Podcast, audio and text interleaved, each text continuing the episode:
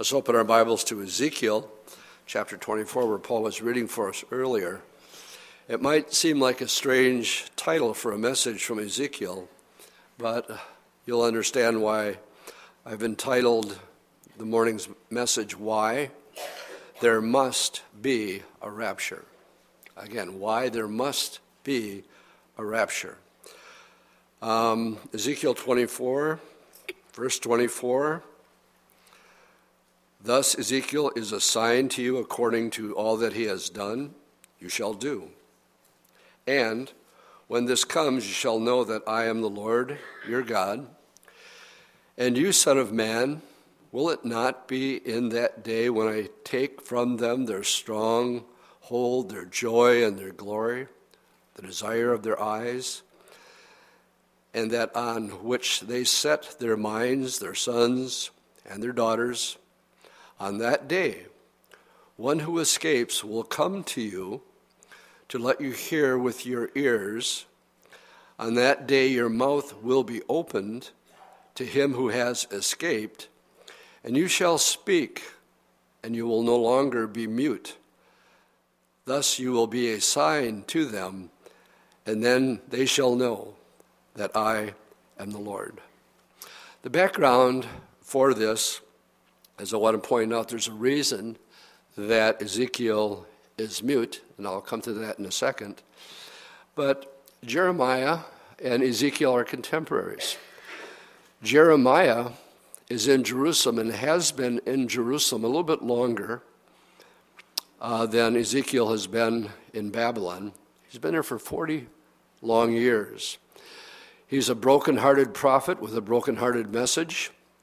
Uh, his message was the same message for, for 40 years, and that is they're going to be held in captivity for 70 years in Babylon.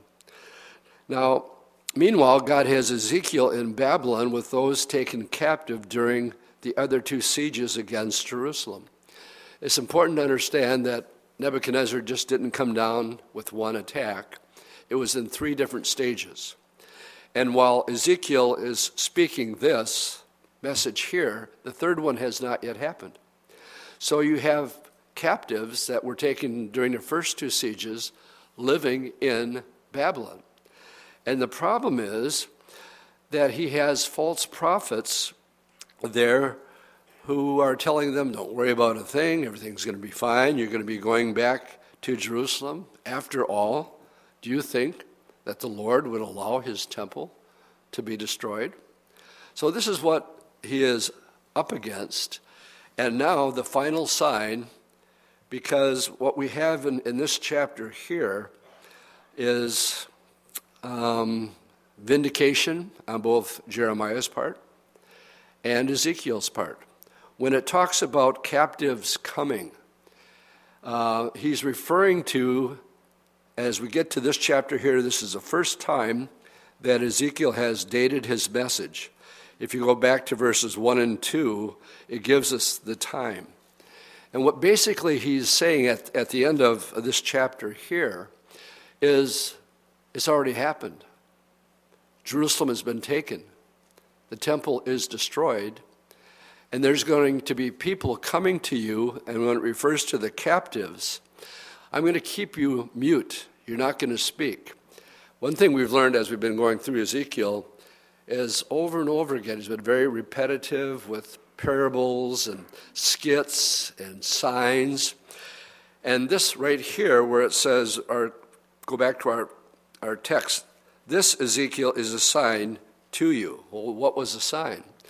Well, um, we find here that Ezekiel the Lord is going to allow his wife to die, back in verse 15. And then he says, When she does die, I want you to keep silent. I don't want you to mourn. I don't want you to say anything. And the people are going to become inquisitive. And they're going to say, What's, what's the matter? You just, your wife just died, and you're not sighing, you're not saying anything, and you're mute. And so when we read here, this will be a sign to you according to all that has been done. It's going to remain that way until, until everything that he's been saying is now coming to pass. So when we read in verse 27, on the day your mouth will be open to him who has escaped, he's referring to those that actually witnessed the destruction of Jerusalem. They've made their way now to, to Babylon. Um, some escaped as captives, others were taken as prisoners. And thus, this will be a sign to them, and they will know that I am the Lord. It's sort of like John the Baptist. His, his father um, um, was, was serving in the temple, and Gabriel showed up and told him he was going to have a son in his old age. And um, he didn't believe it. And Gabriel, I, I try to put myself in the picture, I think Gabriel was personally offended. He said, I stand in the very presence of the holy living God, and I've just given you a message. But because you doubt what I have to say, you're not going to be talking for a while. And it wasn't until John was born that the Lord opened his mouth again because he should have been named after his father, but he wasn't. His name shall be called John. So, sort of the same thing that the Lord does here. Now, at this very moment, Jerusalem has been destroyed. And later on, the word came to the captivities about its destruction. And it came to pass in the twelfth year of our captivity, in the tenth month, on the fifteenth day of the month, that one that had escaped out of Jerusalem came to me, saying, The city is smitten. We're getting to that in Ezekiel 33, verse 21. The city has been smitten. Into the camp came these stragglers. And um, now we get to this major portion of, of the book of Ezekiel that both of their messages have been the same. They have not wavered. They've had opposition, saying this, this could never, ever happen. God would never allow such a thing. And we've been making a connection a lot with the times that we live in, believing we see a lot of the signs that point to judgment, a great judgment. We'll get into in just a little bit. But for right now, if you just turn back to chapter 22, Again, I'll, i want to point out the problem. Uh, chapter 22, verse 25. It says, The conspiracy of her prophets in her midst is like a roaring lion tearing the prey. They have devoured people. They have taken treasure and precious things. They have made many widows in their midst. Her priests, or the religious leadership, have violated my laws, profaned my holy things. They have not distinguished between the holy and the unholy, nor have they made known the difference between the unclean and the clean. And they have hidden their eyes from my Sabbath, and I am profaned among them. Her princes in her midst are like wolves tearing the prey, to shed blood to destroy people, and to get dishonest gain. Her prophets plastered them with untempered mortar, seeing false visions and divining lies for them. In other words, they're making it up as they go. Thus says the Lord God When the Lord had not spoken, the people of the land have used oppression, committed robbery, mistreated the poor and needy, and they wrongfully oppressed the stranger. Verse 30 is important. So I sought for a man among them who would make a wall and stand in the gap before me on behalf of the land, that I should not destroy it. But I found no one. Therefore, I have poured out my indignation on them. I have consumed them with the fire of my wrath. I have recompensed their deeds on their own heads, says the Lord. He pleaded with them to turn from their ways. Here, the false prophets are saying everything is fine, we're getting along nicely. And yet, the Lord says, No, you're getting exactly what you deserve. Because I gave you the opportunities. I sent the prophets to you, the true prophets, and you simply would not listen. Now, this reminds me of Stephen, the first martyr in the Christian church. When he got up and um, the Spirit of the Lord was on this man, so much so, before he died, it says his, his face began to shine and glow. I'm quoting now from Acts 7. In this speech, this is what Stephen says to the religious leaders who are about to kill him and also eventually the Lord himself. He says, Which of the prophets have your fathers not persecuted? And they have slain them which have uh, showed before of the coming of the just one, of whom you have now uh, the betrayers and murderers. Which, which prophet that God said, didn't you kill? Reading about it in the Hebrews, it says some of them were cut asunder. That's what happened to Isaiah. They actually cut uh, Isaiah in two. And this verse here, there is a verse that says, That the eyes of the Lord, uh, they, they go to and fro over the face of the whole earth, looking. He's just looking for people, not with abilities, but availability. Who's just willing?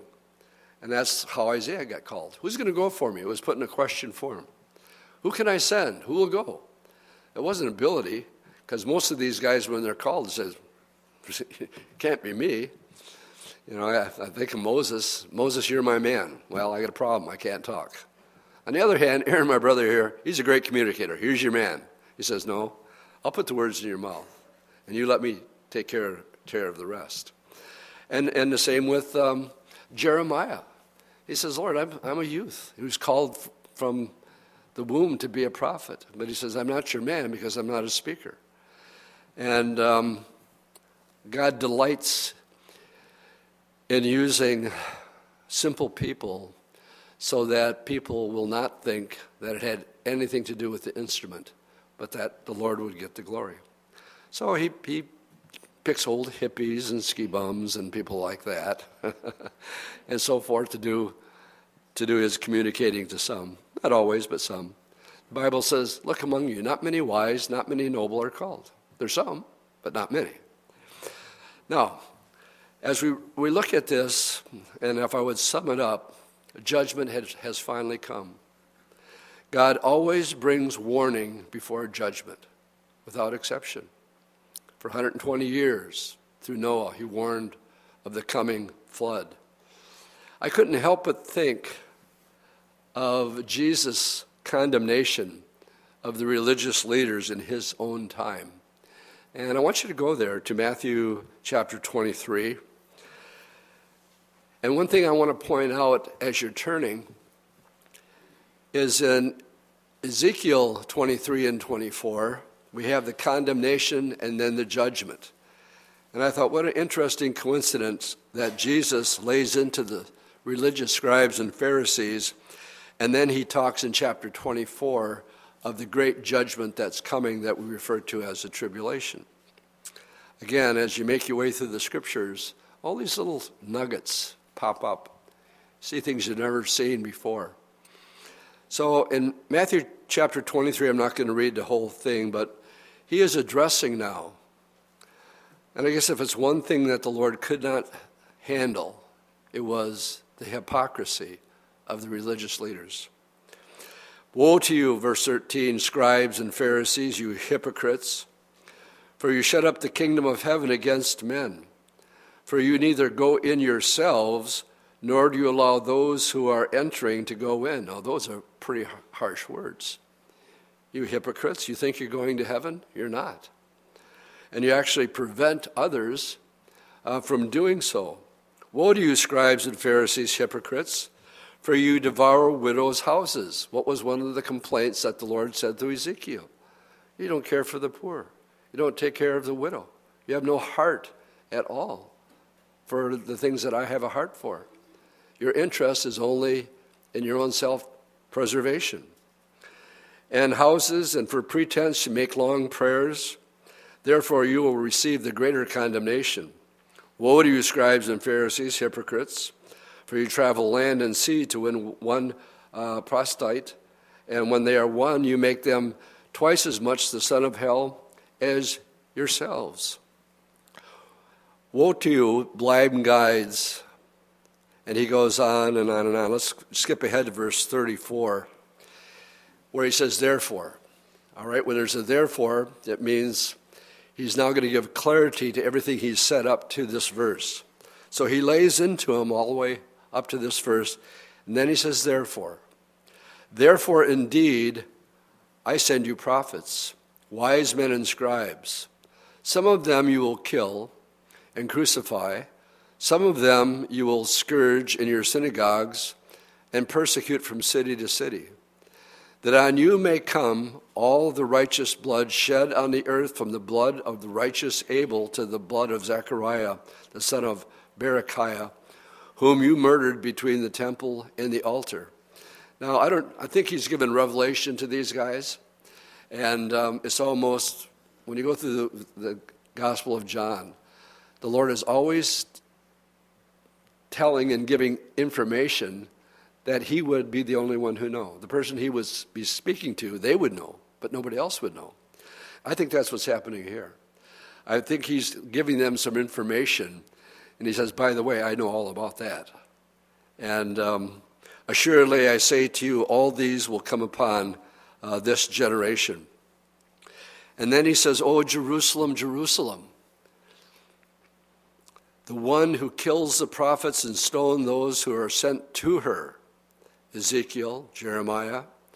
How often I wanted to gather you under together as a hen gathers her, her chicks under her wings, but you were not willing. They were not willing in Ezekiel's time, and now he's saying in his own generation that um, they're not willing even yet.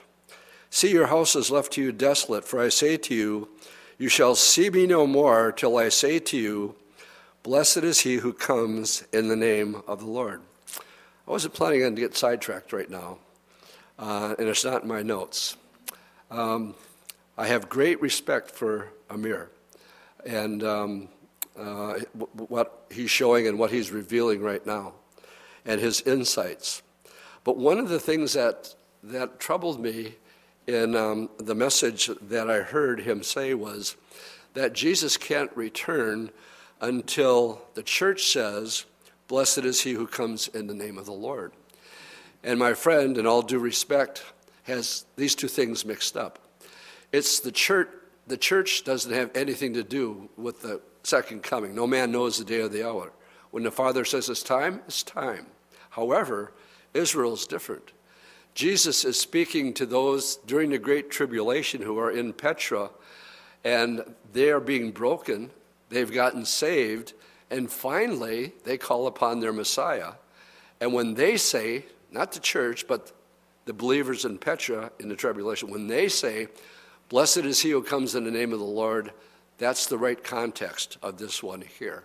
So you might disagree with me on that one. Um, if you do, don't send me any nasty emails. I love Amir very, very much. I have much respect for the man. But I do take issue with him on that one point. But as we look at this, God always brings warning before judgment.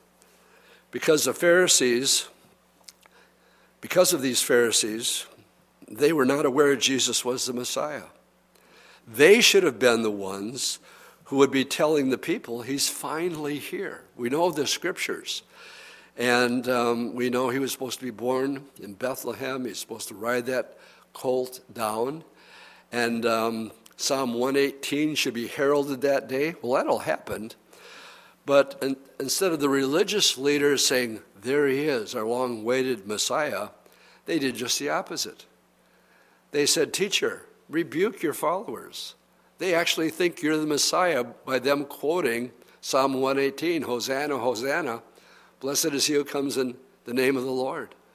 And they should have been saying that, the religious leaders. But instead, they actually tell Jesus to rebuke the people that actually believe that. Said Jesus said, "Sorry, I can't do it. It's been written, and if they keep silent, then the stones are going to immediately cry out." It had to happen. So, as a result, they wanted to kill him, just as they wanted to kill Jeremiah and Ezekiel they did kill Isaiah. Jesus then warns them in Luke 19, just like Jeremiah and Ezekiel. And I find we call Jeremiah the weeping prophet.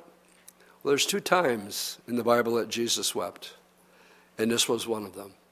It was right after he had said, If they don't worship me, the stones will. Then the emotions change in the very next verse in uh, Luke 19 as he drew near the city. He's coming down the Mount of Olives. And he saw the city and he began to weep over it in the same way that Jeremiah was called the weeping prophet. And he said, Oh, if only you had known, especially in this your day, the things that make for your peace, but now they're hidden from your eyes. And now the prophecy of future judgment on Jerusalem. So Ezekiel, Jeremiah, warning, and judgment. Now Jesus says, and he prophesies here, the day is April 6, 32 AD. For day, your days will come upon you when your enemies will build an embankment around you, like Nebuchadnezzar did, surround you in and close you in on every side, and will level you and your children within you to the ground, and there will not leave in you one stone upon another because you did not know the time of the visitation. Implication? Implying? They were supposed to know. And the religious leaders would were the ones that were supposed to be telling them. Jesus warned of Jerusalem's destruction in exactly the same way that the prophets did in their time before they went into captivity in Babylon. Well, this was fulfilled on the ninth of Av, 38 years later, in 70 AD. Herod's temple fell. Well, what's interesting is Solomon's temple fell by Nebuchadnezzar on exactly the same day, on the ninth of Av. And anybody here wanting to think that was a coincidence? no, no coincidence. So both temples, Solomon's temple, the ninth of Av, Herod's temple, the ninth of Av, warning, warning, warning. 40 years of warning.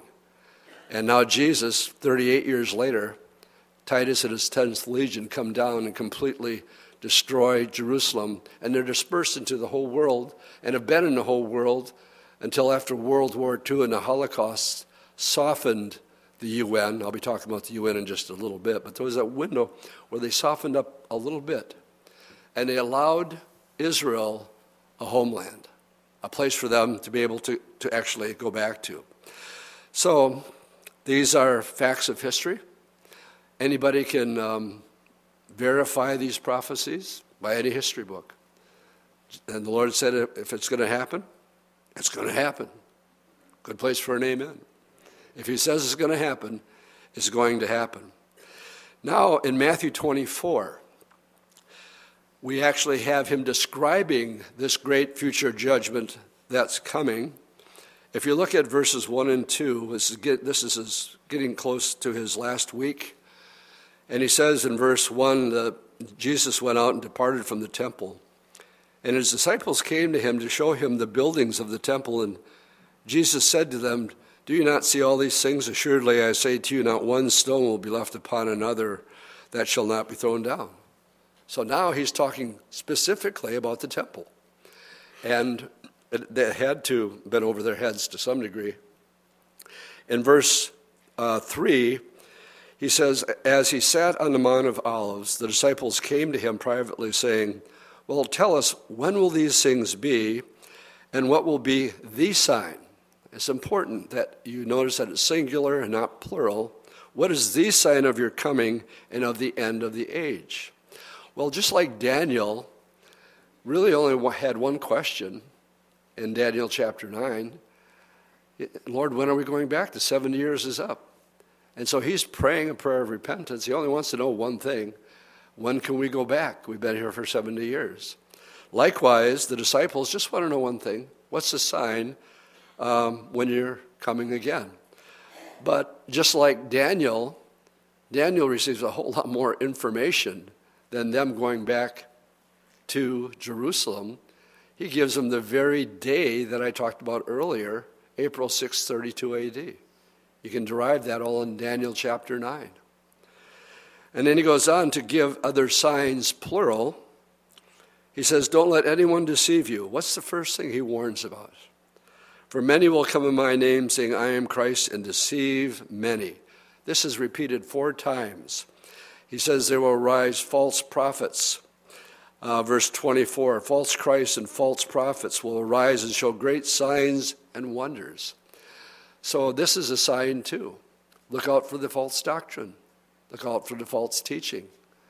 Look out for the fluffy, make you feel good messages that leave repentance and um, holiness before the Lord.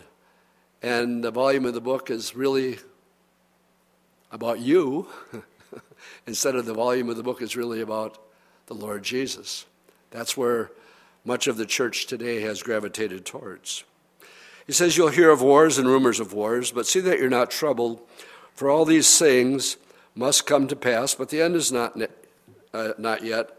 For nation will rise against nation. Uh, the, the wording there is ethnic group will rise against ethnic group, and kingdom against kingdom, and there will be famines and pestilence and earthquakes in various places.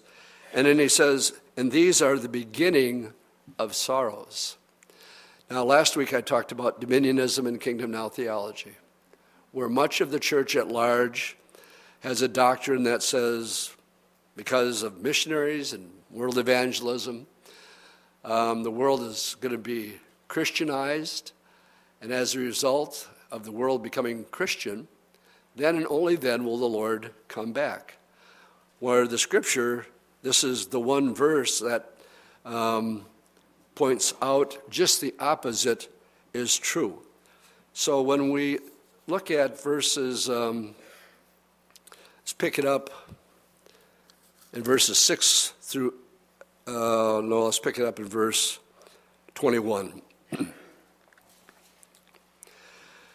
Jesus said, during the time of the Great Tribulation, verse 15 is an event that takes place in the middle of the seven year period of time that we call the Great Tribulation. Verse 21 says, And then there will be great tribulation, such as not been since the beginning of the world until this time, nor ever shall be. And unless those days be shortened, no flesh will be saved, but for the elect's sake, those days will be shortened. Jesus says it's the beginning of sorrows, it's going to get worse and worse and worse, not better and better and better. Is everybody with me on that? When you read the book of Revelation, you have seven seal judgments. Then it jumps from the seal judgments to the trumpet judgments. Sometimes we call them the third judgments, but they're more severe than the seal judgments. But then the last set of seven judgments are bowl judgments. And instead of third, it's everything. So we literally have the world laid in waste by the time you get to the end of the final seventh bowl judgment. For then there will be great tribulation. He's referring and he's warning. He's saying there's a time in the future that he's warning about, and um, there's other names for it. Some in the Old Testament it's called the time of Jacob's trouble. It's called Daniel's 70th week. It's called the indignation. Please remember that one because I'm going to be quoting from Isaiah shortly on it. Uh, here, Jesus calls it the Great Tribulation. Just as sure as Jeremiah and Ezekiel said judgment was coming, you had the mixed multitudes and you had the false prophets. Well, you can be sure this will happen.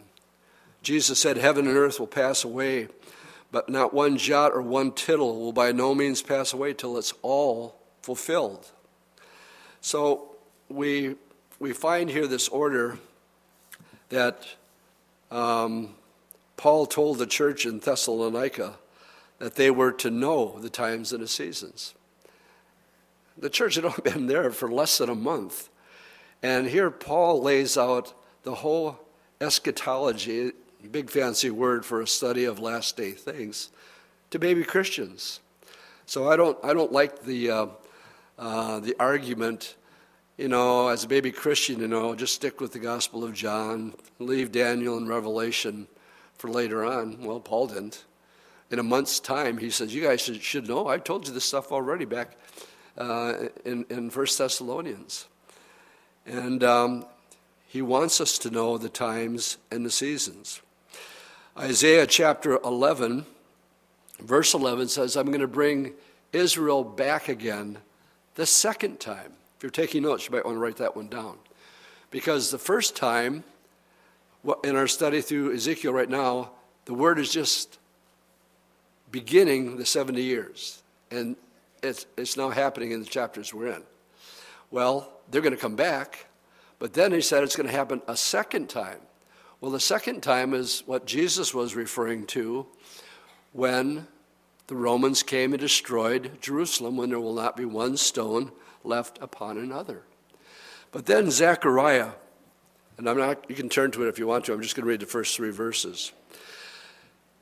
When it gets to, well, I got to, uh, let's see, where do I want to put that in? Uh, I'll come back to it in a bit. Remember, singular sign. We'll come back to the singular sign. But the burden of the, I want to make our study this morning as up to date as possible because something very major is happening a week from tomorrow. And I'll talk about it in a second. But Zechariah, this is a prophecy said in the last days, the burden of the word of the Lord against Israel, thus says the Lord, who stretches out the heavens and lays the foundation of the earth and forms the spirit of man within him.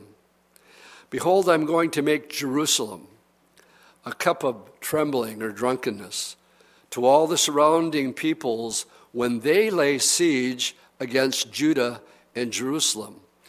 And it will come to pass in that day that I will make Jerusalem a very heavy stain for, uh, stone for all the nations, and all who heave it away will surely be cut in pieces though all the nations of the earth are gathered against it. He's talking about a time yet future when all the nations will look at Jerusalem as a problem. Now, what happened last Friday, December 30th, as Resolution 2334 was um, passed, dealing with the division of the state of Israel. All we had to do, like we've done for 50 times before, is use our authority as the United States of America to veto it, and it would not pass. Instead, our president chose to abstain. And by doing so, his right to veto this resolution 2334 is now a fact of history.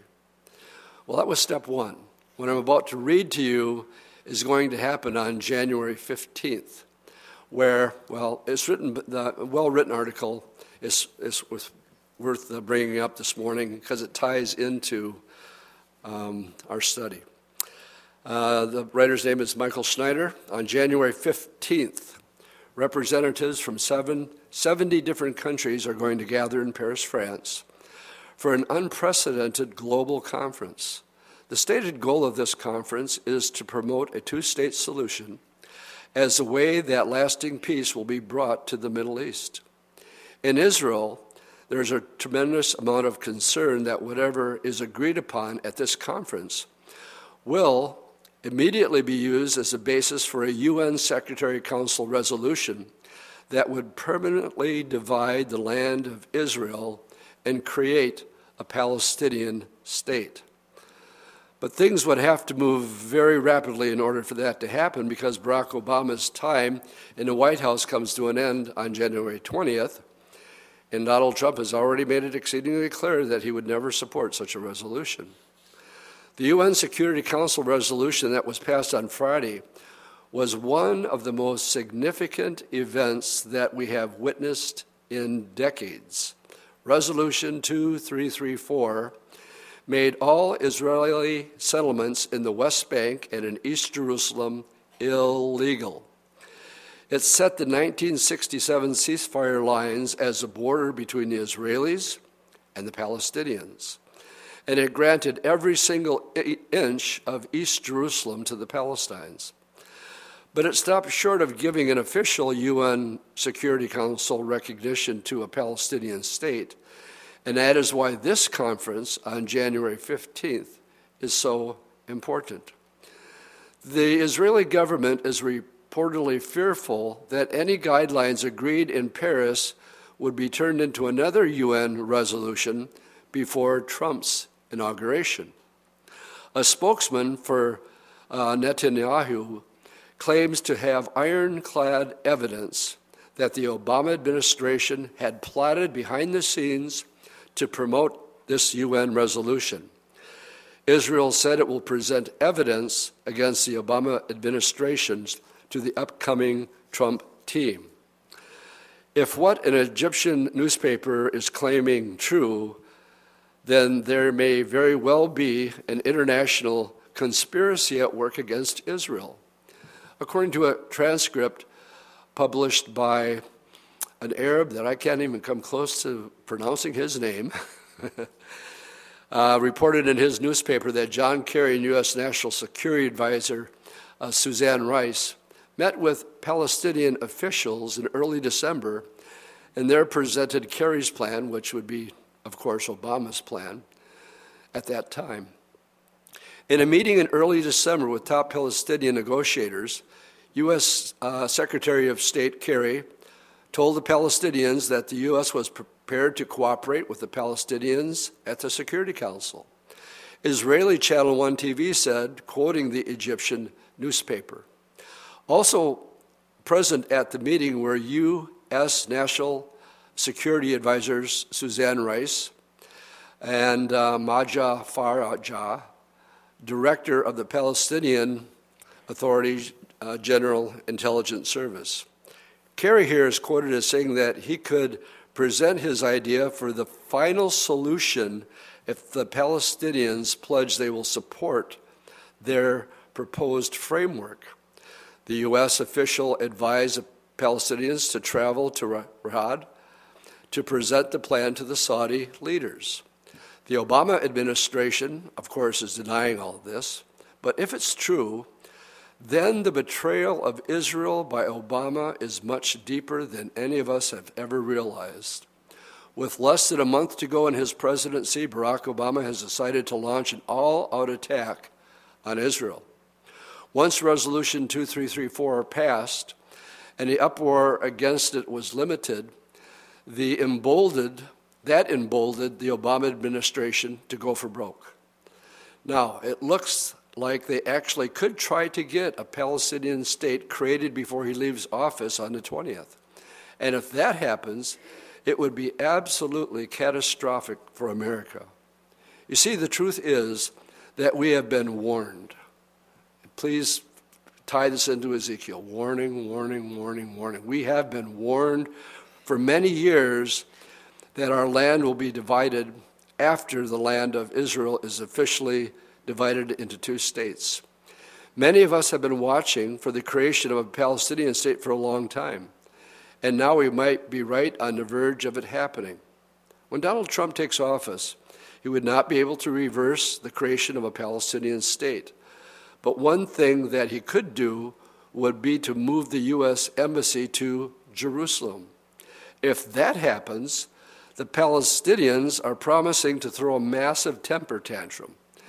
When asked how the Palestinians would react if Trump carried out the promise to move the U.S. embassy to Jerusalem, Iraq Ikarak reportedly said the Palestinian Liberation or Organization, otherwise known as the PLO, would rescind its recognition of Israel and ask Arab states to expel their U.S. envoys.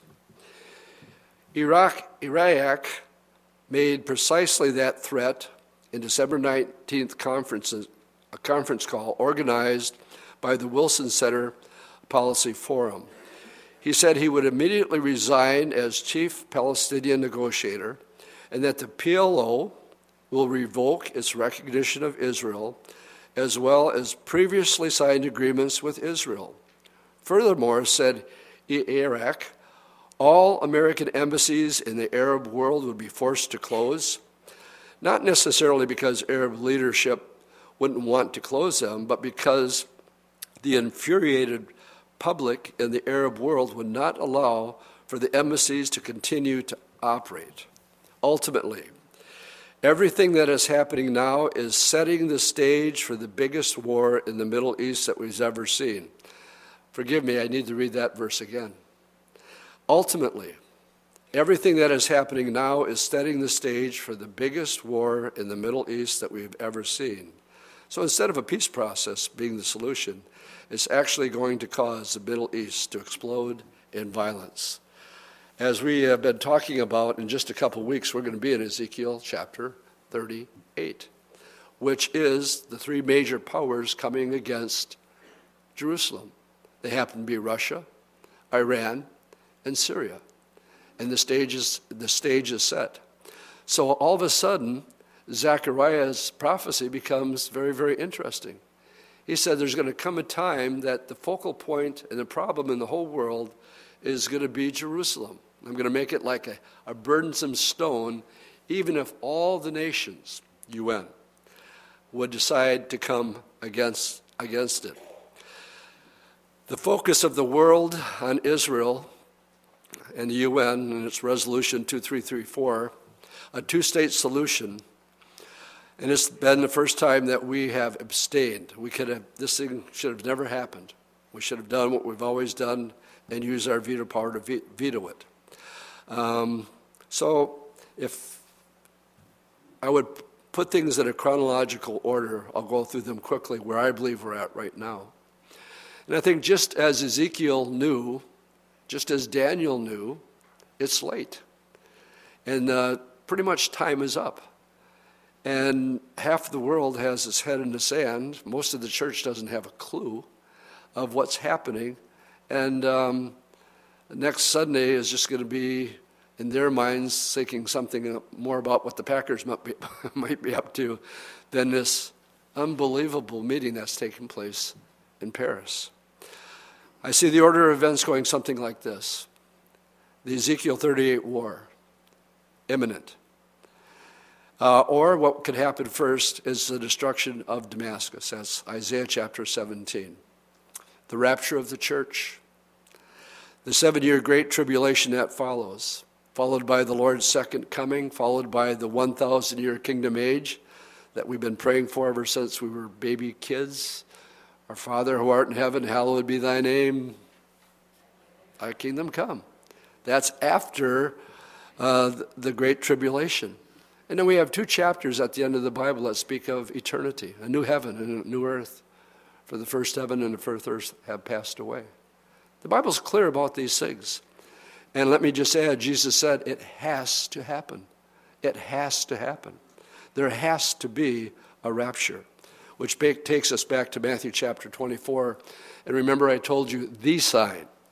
Jesus gave a lot of signs, but the disciples want to know what was the sign of all these things being fulfilled.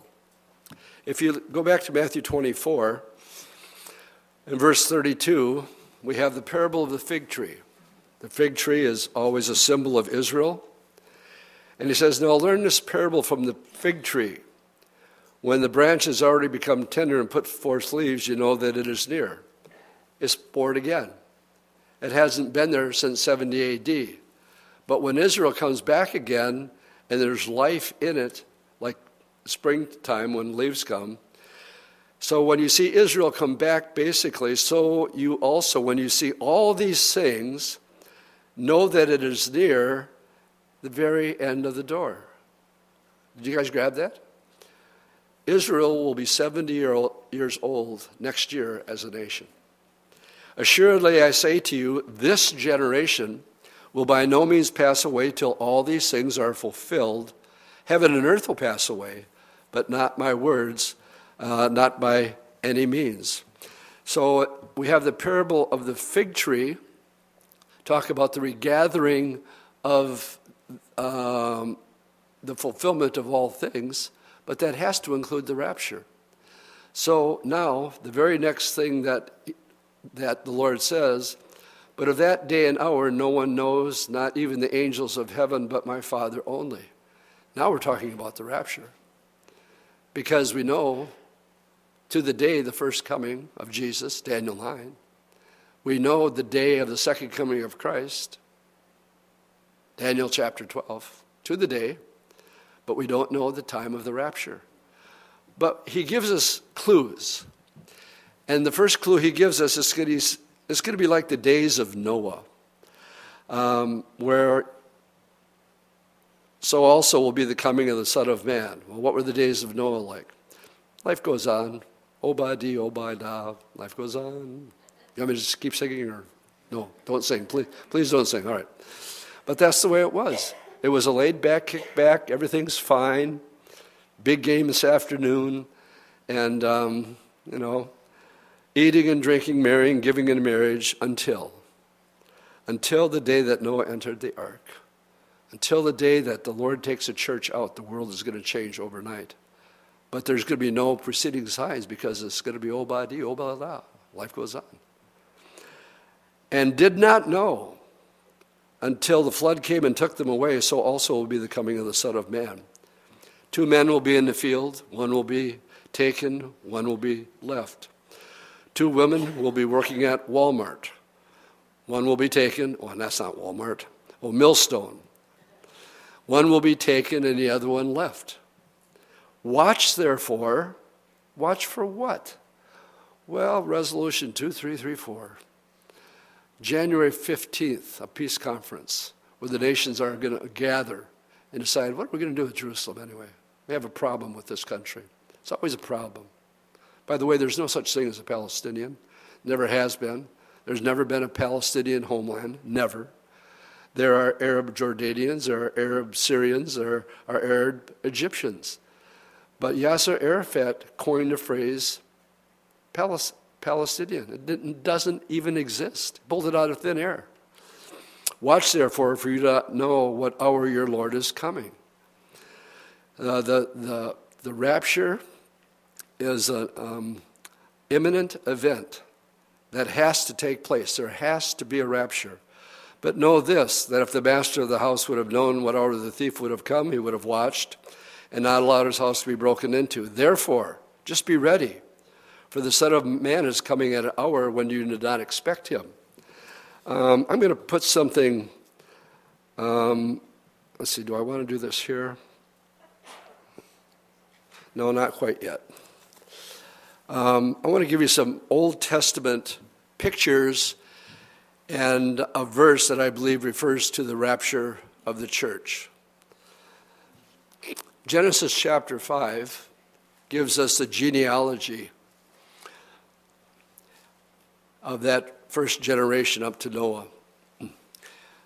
Uh, it says that Enoch walked with God and he was not, for God took him. He was 300, he was a young guy, only 360 years old. And he was walking with the Lord one day, and the Lord just took him out. Then we have uh, what's significant about that is that he was taken out before the flood.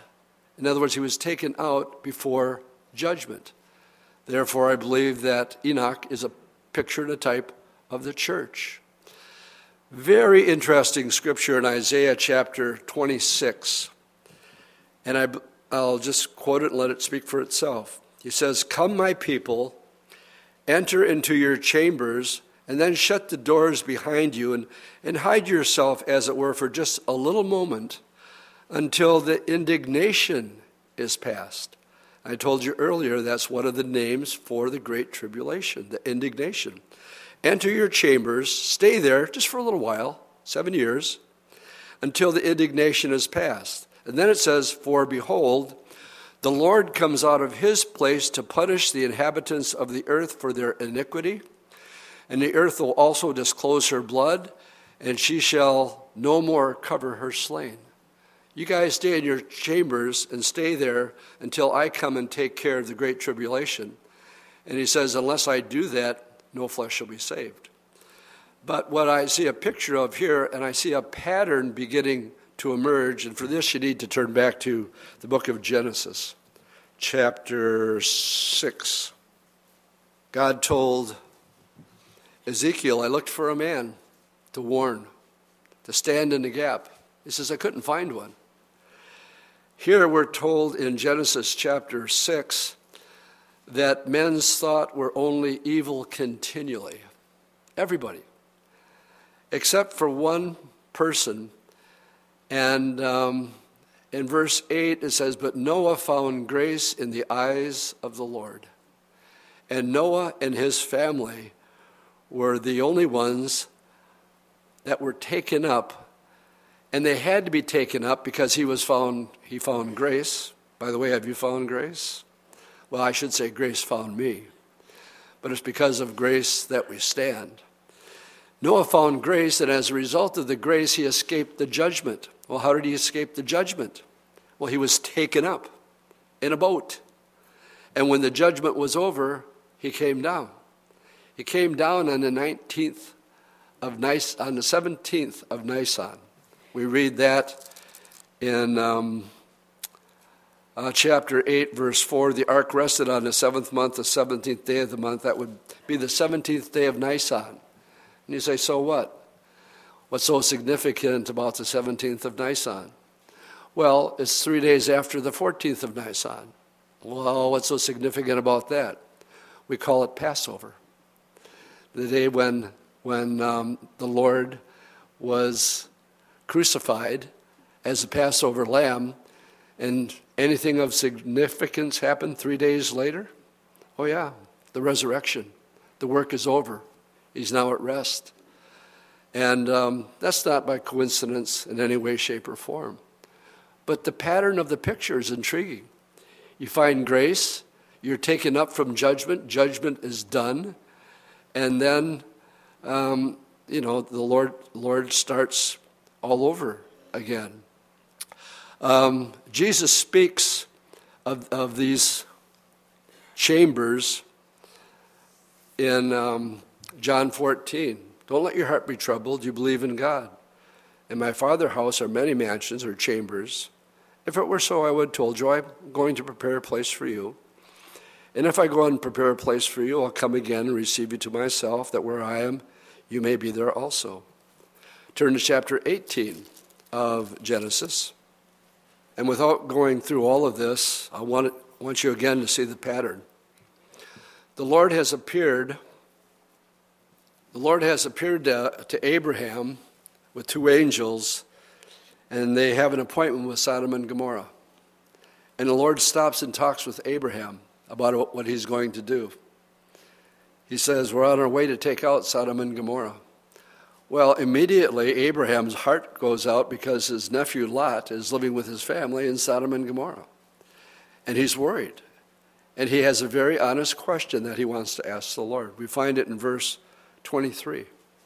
He says, um, in verse 23, Abraham came near and he said, Now, Lord, would you destroy the righteous with the wicked? Suppose there were 50 righteous in the city. Would you destroy the place if there was only 50 righteous? Far be it from you to do such a thing, to slay the righteous with the wicked, so that the righteous should be as the wicked. Far be it from you. Shall you not judge all of the earth and do right? And it was a fair, honest question. And the Lord answered back, No, I won't. Not if there's 50. Well, you know the story. What about 40? No, I won't destroy it for 40. Well, what about 30? 20? Lord, don't get mad. I'll say it one more time. Say there's only 10 people there. And believe me, Lot's counting. He's got Lot and his wife, his, his daughters. That are, uh, there's eight. So there's got to be two others in town. He says, I'll stop at 10. He said, Lord, what if there's only 10? Would you still destroy Sodom and Gomorrah? He says, No, I won't for the sake of the ten, because that's the right thing to do. All that to bring me to my main point, and that is if you look at 19, verse 23, when they get the news, the angels tell Lot what's about to happen, the rest of the family laughs out loud. That's crazy. You're telling me that fire is going to fall from heaven and we're all going to be destroyed. Well, yeah, that's what we're saying. And they lollygagged around and they didn't take it seriously. Just like many do not take the rapture of the church seriously in the lateness of the hour. But I want you to notice verse 23. For in 20, uh, verse 22, the angels have to take him by the hand and drag him out of town. For they said, Hurry, escape, for I cannot do anything until you arrive there. Well, why can't they do anything? Because the Lord will not judge the righteous and the unrighteous. He has to remove them. And that is why there must be a rapture. You know that most of Christianity today, mainline denominations, Roman Catholicism, they don't believe in the, in the rapture. Um, Roman Catholicism believes in dominion. dominion come on, Dwight, you can say it. Kingdom now theology. Dominionism. That's what they hold to. over a billion people. And so I want to put something up on the screen now as we wind this up, which means we got about 10 minutes left. And on the screen, because there's confusion over the rapture of the church, I agree with all but one of these statements here, and I'll point it out when I get to it. The difference between the rapture, there has to be a rapture. Why? Because there are many righteous people that are born again all over the world. And if this is a great tribulation that's going to affect the whole world, then the Lord has to have a, um, an escape plan, just as He did for Noah, just as He did for Lot. So in the rapture, the, trans, the translation of all believers, and then I give you the scriptures. At the second coming, there's no translation. At the rapture, the translated go to heaven. At the second coming, the translated saints return to earth. In the rapture, the earth not judged, but at the second coming, the earth is judged and righteousness is established. It's taken out, of course, before the reason they have to be taken out is because of the Great Tribulation. The rapture happens at any moment and it's signless. No man knows the day or the hour. The second coming follows definite predicted signs. They should have Daniel chapter 12 in there that gives it to the very day. Now, this one here I don't totally agree with. The rapture is not in the Old Testament. I believe there's pictures and types of it. And I believe Isaiah 26 is speaking exactly about the rapture. But the second coming is predicted often in the Old Testament. Um, the rapture is before the day of wrath. That's 1 Thessalonians 5 9. And the second coming concludes the day of wrath. At the rapture, he comes in the air for his own to claim his bride. And at the second coming, he comes to the earth with his own, with his bride. At the rapture, only his own see him. At the second coming, every eye will see him. The rapture, the tribulation begins. The second coming, the millennial kingdom begins.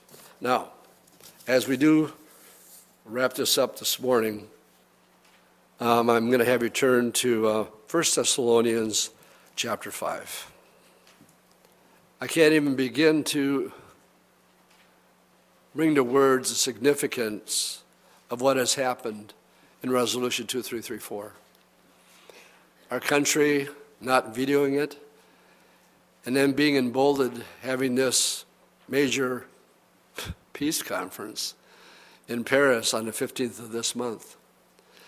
And all of this is leading up to most of the church is not aware of this and it'll catch the earth off guard. I personally believe that we have been preconditioned through Hollywood. I'll admit I'm a Trekkie, okay?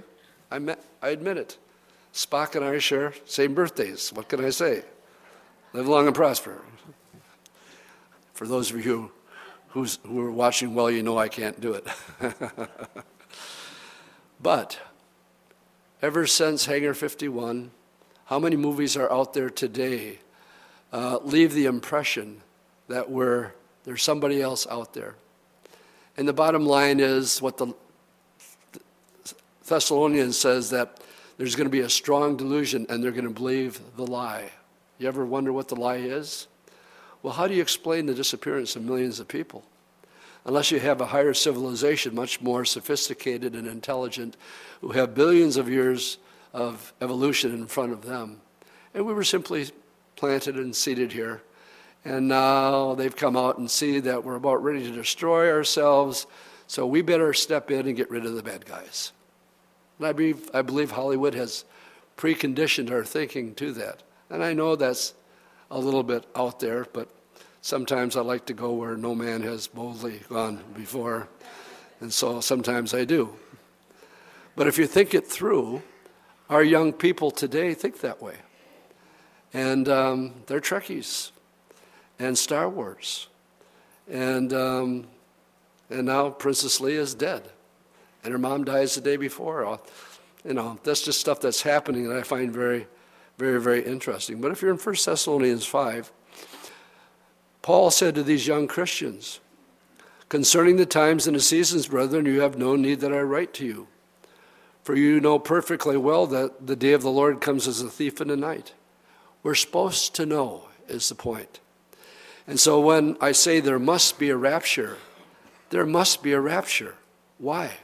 Because of Abraham's question Lord, are you going to judge the righteous with the unrighteous? Jesus clearly said there's coming a judgment upon this earth that has never been or will ever be. Are we going to believe that or not? And if we do believe it, Lord, you got a problem. Because if you're going to bring that judgment, there's a whole lot of people who love you, and we're your bride. And so I asked the question, Lord, are you going to, are you going to lead your church uh, into, for a honeymoon, into the Great Tribulation period? No. Revelation 6.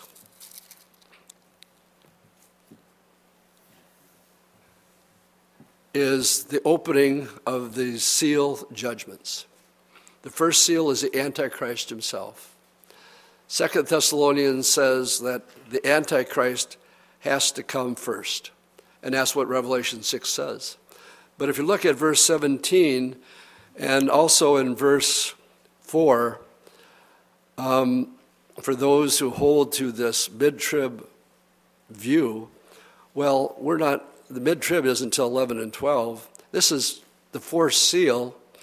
And in the fourth seal, we have, because of the famines and death and pestilence, we have one quarter it says in verse 8, and um, power was given to have power over a fourth of the earth to kill with the sword, famine, with death, and the beasts of the earth. And if you're telling, I, I, I Googled how many people are on the planet 7.28 billion people on the earth. That means even before you get to the fifth seal, you have almost 2 billion people dying. Gang, if you don't call that tribulation, I don't know what is. A quarter of the earth's population. So, what are we to do in all this? Well, know that the Lord has a plan. As we see all these things, we're not to, to freak out. But I think it's one of the greatest witnessing tools we can have because a lot of people are wondering, what's this all about? And I don't want to be a Pharisee that doesn't have a clue and tell people we don't know when Paul tells us we're the ones that should know so that we can comfort the people. Last verse, Luke 21, verse 36. Watch, therefore, and pray. That means occupy. Watch, therefore, and pray always. Why? that you may be accounted worthy to escape all these things. Well, how can you escape? There has to be a rapture. That these things will come to pass and then to stand before the Son of Man. The rapture of the church, the great Bema Seat judgment, 1 Corinthians chapter 3. So, we live in exciting times. Are they happy times? No. Were they happy times at Ezekiel's time? No. Did everything that he said come to pass after 40 years of people not listening to him? Yes. Did everything that Noah said for 120 years, did that come to pass? Yes. Even though nothing like it had ever happened before. You see, it never rained before.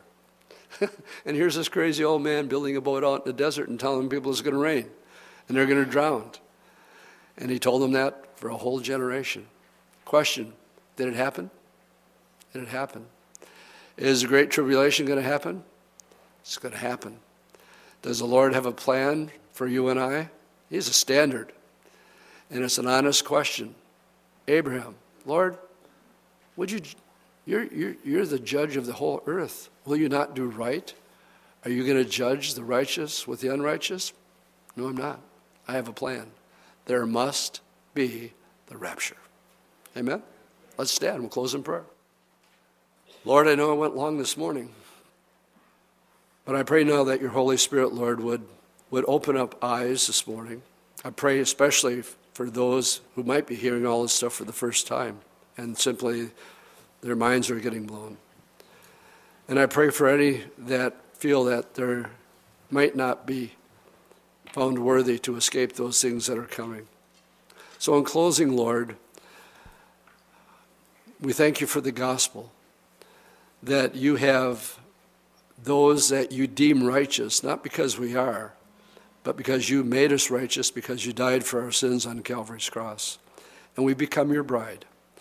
And Lord, we do pray that you'd come quickly, but we're also told to occupy. So in the meantime, Lord, I pray for any that are not born again here this morning or watching live stream that they would wake up to what's going on, that they would say there's a whole lot more to the Bible than I ever knew, and that they would um, agree that everything that you said would come to pass, indeed will come to pass.